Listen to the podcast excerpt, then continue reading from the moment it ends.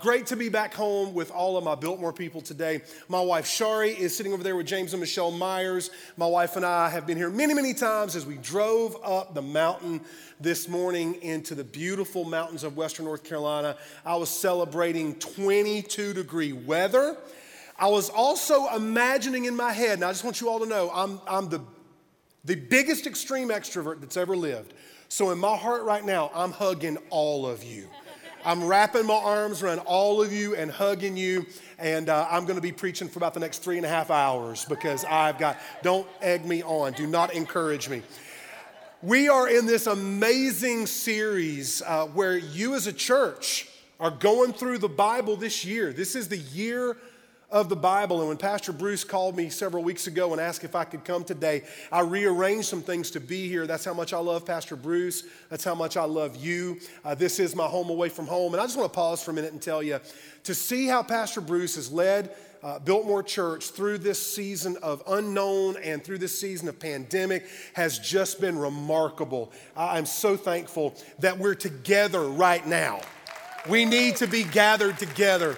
This is good. This is really, really good. I get the honor today of preaching the 10 Commandments from Exodus chapter 20. So if you have a Bible, you can turn there with me. I went ahead today and titled the message something that I hope will be catchy and memorable for you, God's Top 10. This is God's Top 10. Now, when I think about top 10 list, I immediately remember one of my favorite TV shows from the 1900s. Anybody remember the 1900s? It was 21 years ago, and I used to stay up late at night and watch David Letterman. Anybody remember David Letterman?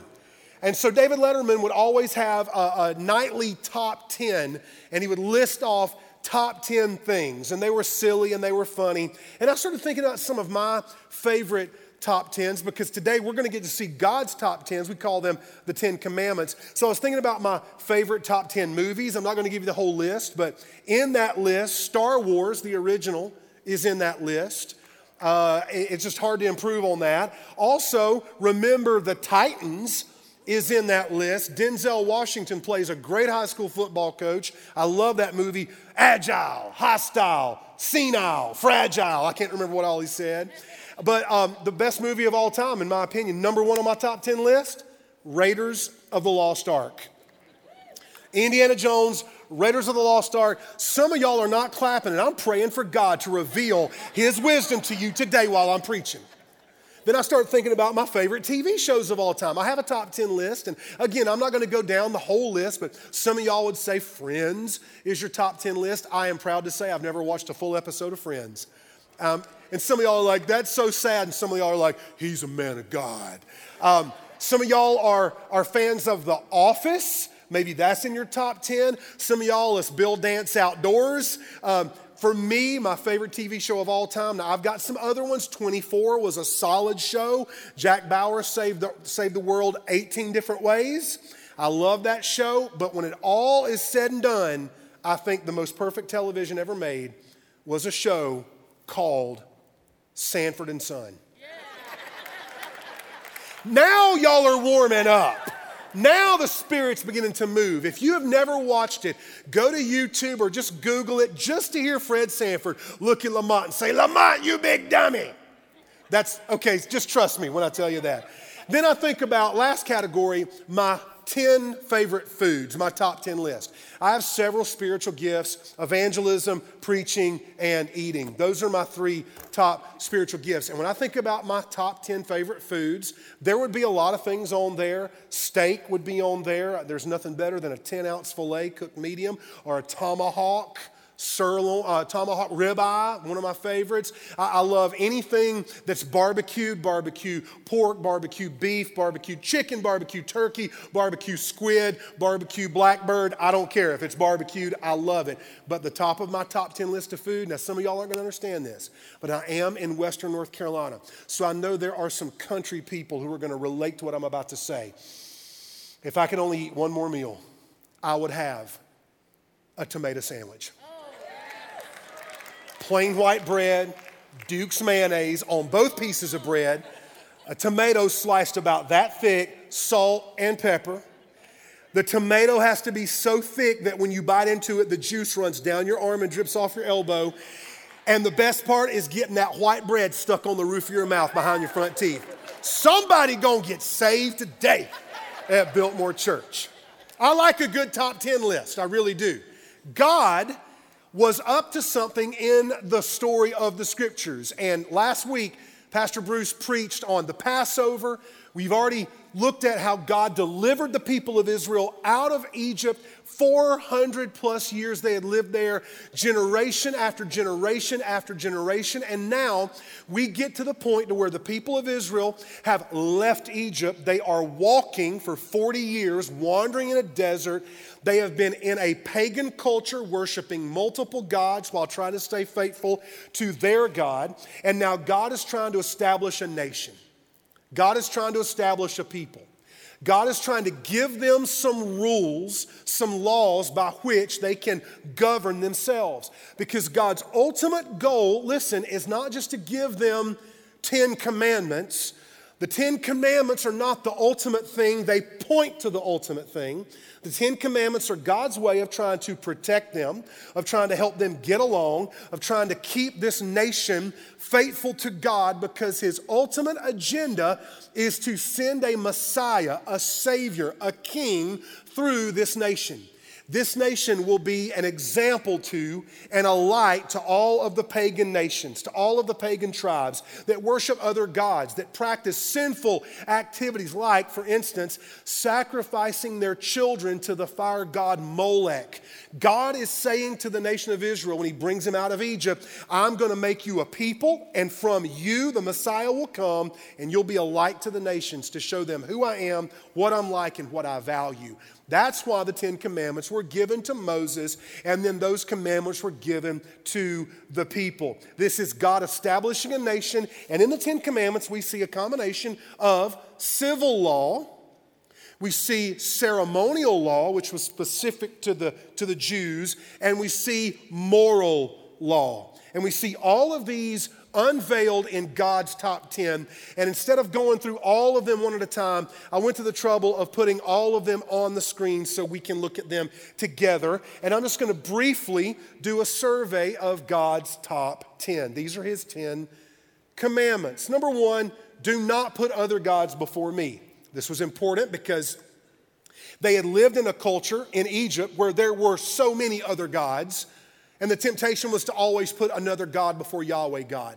They're going into this land, ancient Palestine, where there are the Canaanites, the Amalekites, the Jebusites, the Mosquitobites, the Megabites. There's all these other people groups, and they all worship other gods. So God wants to establish, you should not, you cannot, do not put other gods before me. Number two, do not make or worship any other images.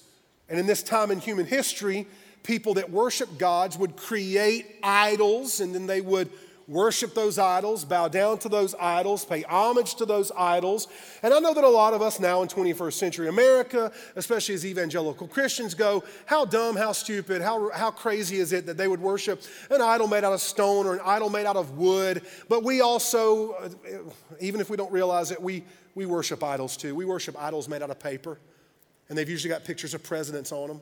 We worship idols made out of plastic, and they've got a barcode or a magnetic strip on the back, and we swipe that. We worship gods that we live in, gods that we drive. We worship gods that we pay to go see play on a Saturday or on a Tuesday night. We worship our favorite team. We worship our favorite whatever. So we are also idolatrous, just like them. That's why God gave them this law. The third commandment, don't misuse the Lord's name. Don't take the name of the Lord in vain. And a lot of us grew up thinking that just means don't curse, don't swear.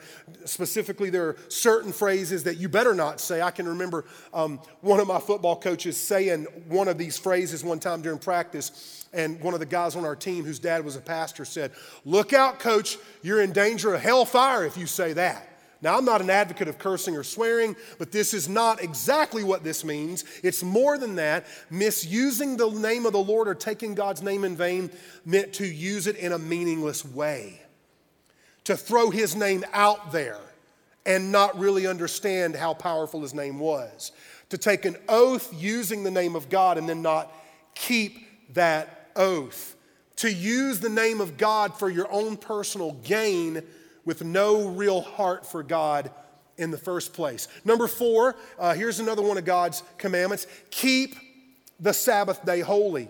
Don't dishonor the Sabbath day. Well, Sabbath simply in Hebrew is Shabbat. It means to rest. And this is a reflection of God's creation. When God created the world, he labored for 6 days. And on the seventh day, what did God do? Starts with R, ends with ested. He rested. Good job. Why did God rest on the seventh day? Was it because he was tired? Was God exhausted? No. God rested not because he was tired, but because he was done. God rested not because he was exhausted, but because he was finished. When God made the earth, he said everything was good. And when he made Adam and Eve, the pinnacle of his creation, the image bearers of God, he said it was very good. So on the seventh day, he told them, rest and don't work. This should have been a welcome commandment for them because they had spent 400 plus years in Egypt working 7 days a week, 365 days a year as slaves to Pharaoh. The next one, honor your parents. In other words, don't dishonor your parents. Obey them. This commandment is followed by promises. If you keep this commandment, the Ten Commandments say, your days will be long upon the earth. You will live in blessing. Then the next one, don't murder people. Thou shalt not kill. Don't murder people. Are you beginning to see how these commandments really are the basis for civilization? These commandments, these laws, are the things that keep people restrained from devolving into chaos, from devolving into anarchy. And this is a good law. Don't murder people. The next one, don't commit adultery. I want to pause here for a moment. Don't commit adultery is very straightforward. Don't sleep with, don't have sex with, don't flirt with, don't fall in love with, don't have an emotional affair with, don't get emotionally connected with somebody that's married to somebody else. And I don't think I have to do a big apologetic on why this is a good command. All I have to do is ask you, do you know anybody that's ever broken this commandment, and how did that turn out? It always creates problems, hurt, shame, regret. Children are affected. Families are affected. That's a good commandment. The next one, don't steal.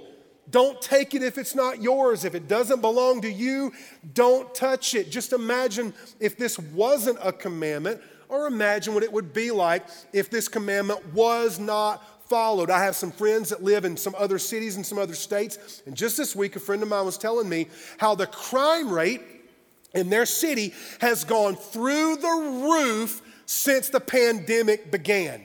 Nobody wants to live in any kind of society or culture where you can steal and get away with it. The next one, number 9, don't lie about people. In the Bible, it is don't bear false witness against your neighbor. Don't tell lies. And it's more than just don't tell lies. Don't believe lies about people.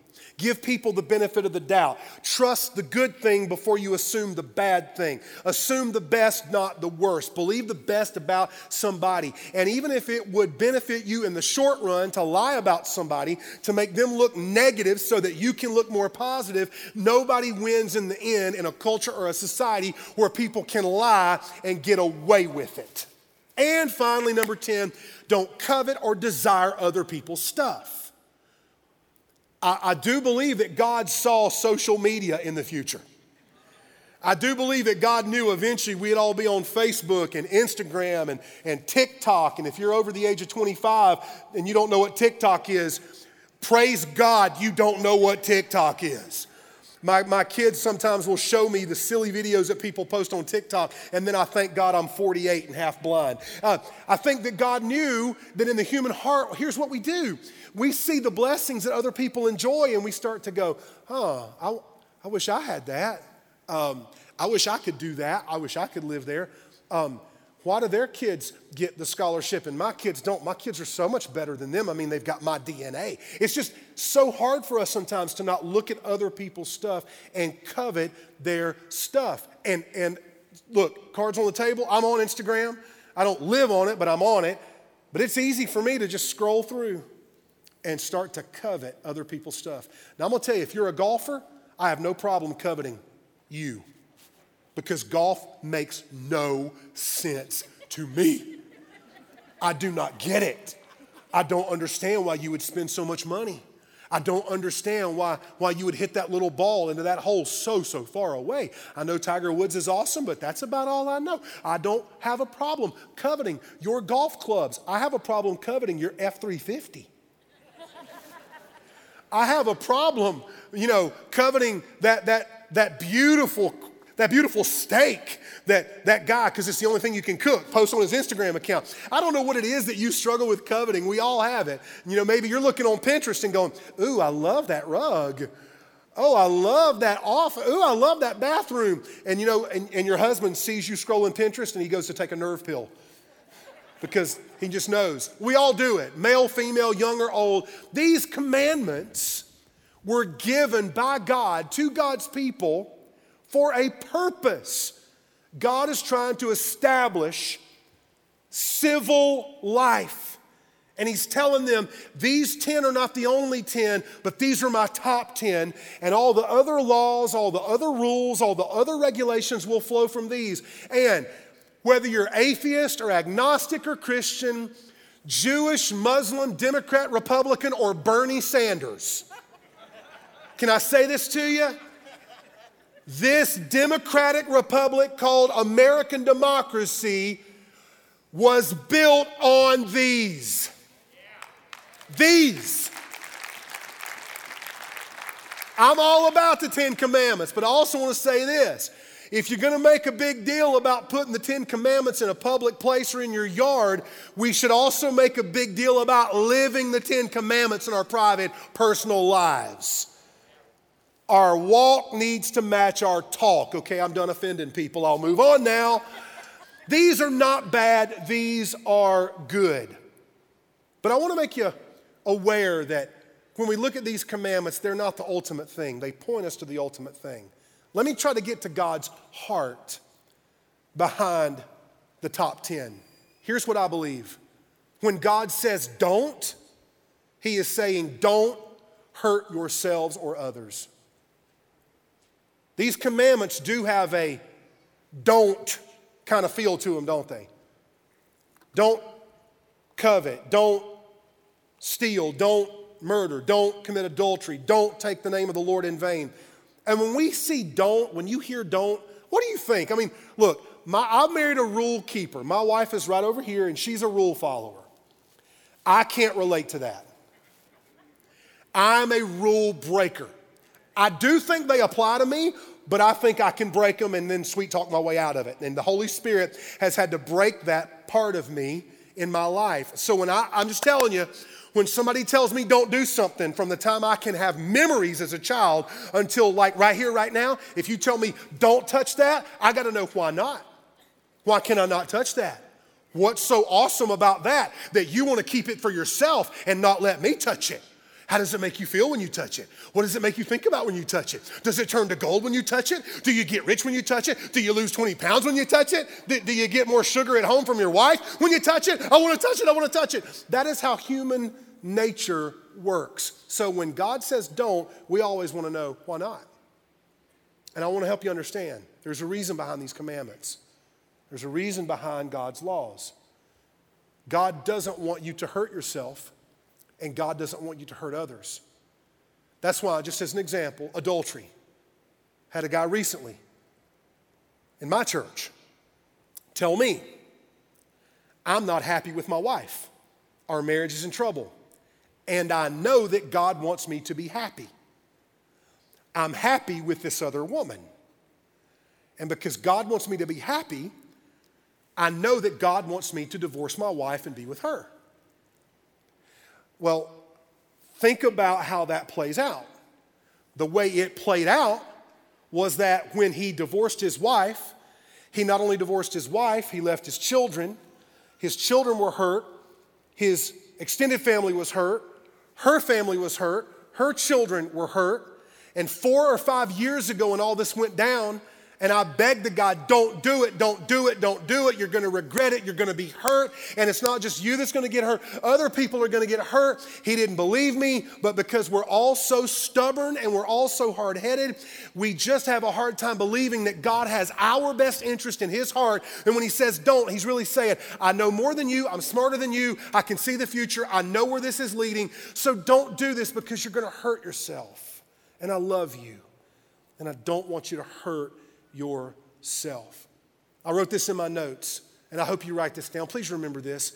God's laws reflect God's love. God's laws reflect God's love. Parents who have rules and expectations of their kids show their kids they love them by establishing rules. Yesterday, we had a really fun day in the King family. We have an 18-year-old son named Jacob who's a preacher.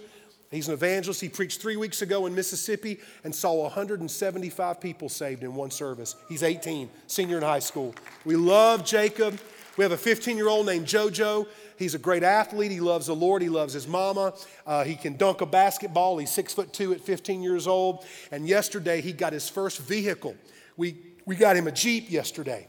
We got him a hardtop Jeep. It's a 2004. It's got 166,000 miles on it. And he told us yesterday when he was test driving it as it was going up a hill, he said, it's losing power. I feel like it's going slower as it goes up a hill. I'm like, my plan is working perfectly. Shari and I went with him yesterday, surprised him with the car, and we laid down some rules with him with the Jeep. Jeeps are fun, but like any other vehicle, they can be dangerous. So here are some rules. You always wear your seatbelt. You make your friends wear a seatbelt. You do not fiddle with the radio. You're not allowed to text if somebody calls you unless it's on Bluetooth and you've got it in the speakers. You cannot touch your phone. You cannot answer your phone. If I find out you've been texting or calling people or being distracted, I'll take your phone. I'll take your keys. Am I a mean dad? Is Shari a mean mom because she tells him you can't do what you want to do? No. We're good parents. We're stinking great parents. We love our kids and we don't want to go see them in the hospital. So we establish rules. Why? Don't hurt yourself. Don't hurt others. That's God's heart behind God's commandments. And when it comes to the Ten Commandments, God knew that he was establishing a nation, a people for himself, for his own glory and for his own self, and that God's agenda was to eventually bring a Messiah out of that people and that Messiah would save the world. And so it's easy for us to think, well, the rules, they make me sad. The rules mean I can't have any fun. I mean, nobody wants to live a life without any fun. That's what we think. We think that God's laws are bad for us, but actually, the opposite is true. The law leads to freedom, not restriction. The law leads to freedom, not restriction. If we didn't have any laws in America, would we be free or would we be restricted? I'll tell you, we'd be restricted. If there were no laws, just think about Arden right now or the greater Asheville area. If there were no laws, nobody would be free. We would all be restricted. In our homes, with the doors bolted shut, trying to defend ourselves. That's where we would be. I remember, I'm a big NBA fan. Speaking of top 10, Michael Jordan #2, LeBron James #1. Just want to go on record and say that right now. I know somebody's going to throw a tomato at me. But I like to watch a lot of NBA, and one of my favorite characters, because that's what he is Charles Barkley. And they were asking Charles Barkley one time about, when everything was going on this summer and America was beginning to really have a very important conversation about racism. They asked Charles Barkley if he supported defunding the police. And Charles Barkley, in his classic, hilarious, plain spoken way, he goes, defund the police, man, you crazy. Defund the police? Somebody comes to your house to rob you, who you gonna call, Ghostbusters? And I thought that was a really hilarious take on the fact that we know intuitively that we have to protect what we value, and that the way we can all get along and live in freedom instead of restriction is to have a basic agreement upon what we value. God values human life. God values the flourishing of people. God also values saving us from our sin, and his big, huge, beautiful, mysterious plan plays out ultimately in the sacrifice of Jesus on the cross and the resurrection of Jesus from the dead, and the way God chose to bring Jesus into the world, he chose to do it through a people. And those people were called the Jews, the Hebrews, the nation of Israel. And God knew that for Jesus to come out of that line of people and for that nation to be a light to the Gentiles, to the pagan cultures who worshiped other gods, to know who God really was, that there had to be some rules and some laws so that everybody could live in freedom, not restriction. C.S. Lewis used an example in one of his books, the great Christian thinker. He painted a picture. He said, imagine a group of children playing games, and they're playing on top of a beautiful mountain, and they're on the precipice, 360 degrees, the most beautiful views you've ever seen. And those children are kicking a ball around, they're throwing balls to each other, and they're having a good time. But on every side of that precipice of a mountain, if the ball goes over the edge of the cliff and they chase it to the edge of the cliff, they will fall to their death over the edge of the cliff, 360 degrees. He said, are those children more free to play on top of that mountain with or without a fence that keeps them safe? They're not safe if they play without any restriction. They're safer and they enjoy more freedom when a loving mom or a loving dad says, I'm going to protect you for your own good. That's why the law of God brings freedom, not restriction. Let me fast forward now to some scripture where the Apostle Paul teaches us in his letter to the church in Galatia what the law actually did for us, because the law is pointing us to something greater. It's pointing us to the gospel of God's grace. Here's what Paul writes to the church in Galatians 3:19. He starts off, at least for this passage, by asking a question. Why then was the law given at all? This is a really simple question. And then he goes on to answer. It was added because of transgressions until the seed to whom the promise referred had come. Now I want to pause for a moment and make sure that we all understand that seed is Jesus, the seed of a woman, all the way back to Genesis 3:15 after the fall. The first messianic prophecy was spoken. The serpent will bruise his heel, but he will crush his head. The serpent would bruise the heel of who? The seed of the woman. But that same heel that the serpent would strike and bruise would be the heel that would raise up on the cross and then crush the head of the serpent at the resurrection. And so Jesus is the promise. The law was given through the angels and entrusted to a mediator. A mediator, however, implies more than one party, but God is one. I want to pause right there. Who is this mediator? It's Jesus, the God-man, fully God, fully man, fully divine, fully human, fully able to take our sin away, fully able to keep the law we couldn't keep, and yet fully human, able to be tempted like we are, know all of our emotions, understand what it's like to be depressed, understand what it's like to be alone, understand what it's like to have your friends stab you in the back, kiss you on the cheek, betray you to killers. Jesus was fully God, fully man, the mediator who bridged the gap that sin created between the human race and God. And that mediator is now the bridge between God, who we cannot reach on our own, and our broken world that desperately needs the good news of God's grace. And then it goes on in verse 21, Paul says, is the law therefore opposed to the promises of God? Absolutely not.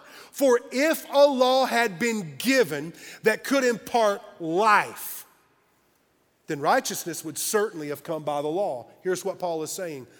The law has a purpose, but the law is not enough. The law has a purpose, but it's not sufficient. You cannot win God's love by being perfect, because you can't be perfect. You cannot win God's favor by keeping the law. You've messed up, you've broken the law. Welcome to the human race. We're all batting 1,000, every single one of us. And some of y'all know what I'm talking about because you're married to a really good sinner. And they're married to a really good sinner too. And if you're single, you're a really good sinner. If you're a kid, you're great at sinning. If you're black, white, Latino, Asian, Democrat, Republican, doesn't matter. We're all really good at sinning, and the law cannot bring righteousness to us. That's Paul's entire point. And then in verse 22, Paul says, but Scripture has locked up everything under the control of sin, so that what was promised, being given through faith in Jesus Christ, might be given to those who believe. We do not receive life by keeping the commandments. We receive life by believing in Jesus, by receiving His grace. God is not keeping score. God is not grading you according to how many you get right and how many you get wrong. What the law does is it makes us aware of our inability to save ourselves. Now, verse 23, before the coming of this faith, we were held in custody under the law, locked up until the faith that was to come would be revealed. We were locked up. Sin had us locked down, and the law had us locked up. Now, he's writing specifically to Jewish believers, but he's writing collectively to everybody at Biltmore right now at the Arden campus. He's telling every single one of us, the law has a purpose. The law is going to show you that you don't measure up, but faith is going to reveal to you a promise to come. So the law was our guardian until, here's the good news, until Christ came, that we might be justified by faith. I don't know if you've ever tried to be perfect, but it's terrible. It's the worst thing in the world. I can't even drive the speed limit, and I've got cruise control on my truck. I'm telling you, I just sometimes I'm reading the Bible early in the morning in my office. It's dark outside. I got a cup of black coffee, and I'm reading, and I just read in the New Testament. I read Paul's letters. I read about grace. I read about the gospel. And I just have to stop sometimes and say, thank you, Jesus, that you did for me what I could not do for myself. It wears you out trying to keep the rules. Jesus kept every one of them, and that's what we do. We believe it by faith. And when we believe that, by faith, we're justified. Does that mean I don't have to keep the rules anymore? Something way better than that. That means there's a power in me now that can live by faith, and I don't have to try to do it in my flesh. One more verse, verse 25.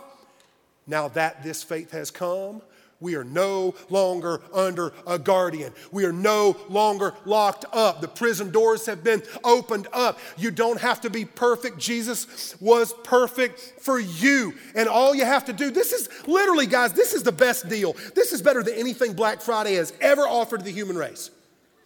You get Jesus, you get forgiveness, you get grace, you get a new family, you get a brand new perspective on life, your eyes are open, your ears can hear, you get joy and peace and patience and long suffering. You get all of that by faith, no longer under a guardian, no longer.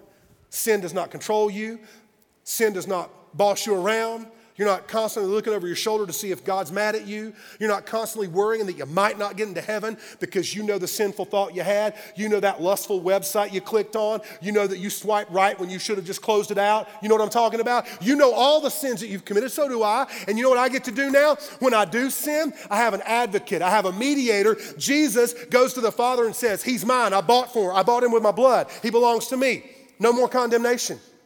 Satan whisper in your ear and say, you have broken the law. And you know what you get to do now if you have Jesus? You are right. I sure did. But I don't have to keep it. Jesus did. You tried to kill Him. You played right into His hands. What a sucker you are. I belong to Jesus. Take your hands off of me. I'm forgiven. I'm forgiven. There is no condemnation now, therefore, anybody who is in Christ Jesus. I could go on and on and on, but I will not. I have one more verse. So in Christ Jesus, you are all children of God through faith. So what does the law do? The Ten Commandments are the beginning, where God all throughout the Old Testament will point His people to a coming reality that by faith one day they can be God's people, saved, forgiven of sin, born again, brand new life. And now by faith, we can receive this. So as I close, I want to show you some truth from what we've read today in regards to the Ten Commandments. The law points to our deficiency and Christ's sufficiency. Do not be discouraged when you become aware of your deficiency. Do the opposite. Be encouraged that Jesus is sufficient. Jesus is enough. Jesus did what we couldn't do. That's what the law does. It's a schoolmaster, it's a guardian, it weighs us down, and when we come to the end of ourselves, we look to Christ. The other good news is where we fall, Jesus fulfills. Where we fail, Jesus is faithful. You're going to fall. You're going to fall over and over again. You know what? I'm going to predict this about you because I know it's true about me. You're not just going to fall and fail. You're going to fall in the same area over and over and over again. We've all got insecurities. We all have bad habits. We're raised a certain way. Maybe yours is insecurity. Maybe yours is a lack of forgiveness. Maybe it's jealousy. Maybe it's anger. I confess to you, I have a problem with anger. It's my default emotion. When I don't get what I want, I get mad. When I see other people getting things I think they don't deserve, I get mad. I fall all the time. And I just realize, Jesus, you fulfilled everything that I can't fulfill. I fail, but Jesus, you're faithful. This is good news. There's one more truth I want to show you. The law restrains us from the outside in. I don't want to obey all the traffic laws, but the law restrains me. I know that I need to, not just for my own good, but for the good of everybody else. That's an outside-in approach, and that's not bad. It's just not good enough to really change a person. It can control our behavior, but it can't change our heart. Do you see what I'm saying? The law can control behavior. That's what it's meant to do. But only grace can change our heart. The law restrains us from the outside in. The gospel remakes us from the inside out. It's good to be restrained from doing whatever you want that might hurt yourself and others, but it won't get you into heaven and it won't change your heart. The gospel doesn't restrain us. The gospel remakes us, and it doesn't do it from the outside in by dressing up, by covering up your tattoos, by cutting your hair. No, it doesn't do it like that. The gospel remakes us from the inside out. We get a brand new heart. Our hearts were made of stone, but the gospel makes them soft, a heart of flesh. And that's how real change takes place, because when you hear the gospel and you receive Jesus, the Holy Spirit, for Baptists, and I don't know how you were raised, but for Baptists, our Trinity oftentimes is the Father, the Son, and the Holy Bible. And I love the Bible. But sometimes we forget the Holy Spirit. He is not a thing or an it. He is a person, the third person of the Trinity. And when you receive Jesus by faith, the Holy Spirit comes in and writes God's law on your heart. And the Spirit now works through you in ways that your flesh could only fall and fail. And it's a beautiful thing. It's called transformation. It's called discipleship. And Christians get to experience it when we put our faith in Jesus. Jesus fulfilled what the law could only point to, and we get to receive it by faith. So that's God's top 10. Now I'm wondering, for those of us in the room, how we might need to respond. So can you just close your eyes and open your hearts with me to Jesus right now? Close your eyes, open your hearts. I want to ask you to respond. Many of you needed to be encouraged today that you are not perfect and you don't have to be. Many of you needed to be convicted today that you've tried to impress God or do it on your own, and you need to trust the Holy Spirit to do that for you because Jesus already did. And then others of you right now, maybe you're made aware of the fact that you need to actually invite Jesus to come into your life. You need to trust Christ. You need to be saved. Stop playing games, quit beating around the bush, quit wondering about it, quit hoping you go to heaven when you die, quit being afraid you're going to go to hell if you do. You can nail it down right now. You can literally nail it down right now. Just like our 8-year-old sister that we baptized right before this service today, who gave her life to Jesus, Back in November, when I preached a message on marriage, the Holy Spirit is calling some of you today to make that same decision, to open your heart up to Christ and receive him by faith, not by keeping the law, not by works, but by faith, to trust that Jesus can save you. So if that's you and you want to give your life to Christ, I'm going to invite you right where you sit. You know it's you because the Spirit's moving you. Pray this to him in your heart quietly. You don't have to say it out loud, just say it in your heart. He's listening. Jesus, I need you. I can't do it without you. I can't keep the rules. So I surrender to you. I believe in you, Jesus. I trust you. I repent of my sin. I give you my life. Save me right now, Jesus. I'm all yours. I'm asking you to keep your eyes closed. Don't look around. We're almost done, but I want to do one thing. I'm not going to ask you to stand up, and I'm not going to make you come forward, but I'm going to ask you to do one simple thing. Nobody looking around, eyes are still closed, but if you just prayed that prayer, young or old or anywhere in the middle, would you do one thing right here, right now? Nobody looking. I'm looking, but nobody else is. But God sees. If you just prayed that prayer to Jesus and you received his grace, would you raise your hand straight up above your head and just keep it up for just a second? I'm not going to do anything to embarrass you. Keep it up. Keep them up all across the room. I want to stir some faith in this room. Keep your hands up because I want to count how many people just responded to the grace of God for salvation. Keep your hands up. I'm going to do my best to count them quickly. 1, 2, 3, 4, 5, 6, 7, 8, 9, 10, 11, 12, 13, 14, 15. Keep them up, please. 16, 17, 18, 19, 20. 21, 22, 23, 24, 25, don't put them down, 26, 27, 28. Okay, you can put your hands down. Now open your eyes and look up here at me. I can't even talk, just look at me. 28 people just invited Jesus and all of his righteousness and perfection into their hearts. This is why I do it. Shari and I talk all the time about the struggles in ministry and how hard it is sometimes, but to see 28 people in this room right now. Look, you may not believe it, but you better believe I believe what we just saw was a miracle. 28 of you just responded to the gospel to ask Jesus to come into your life and save you. Glory to God.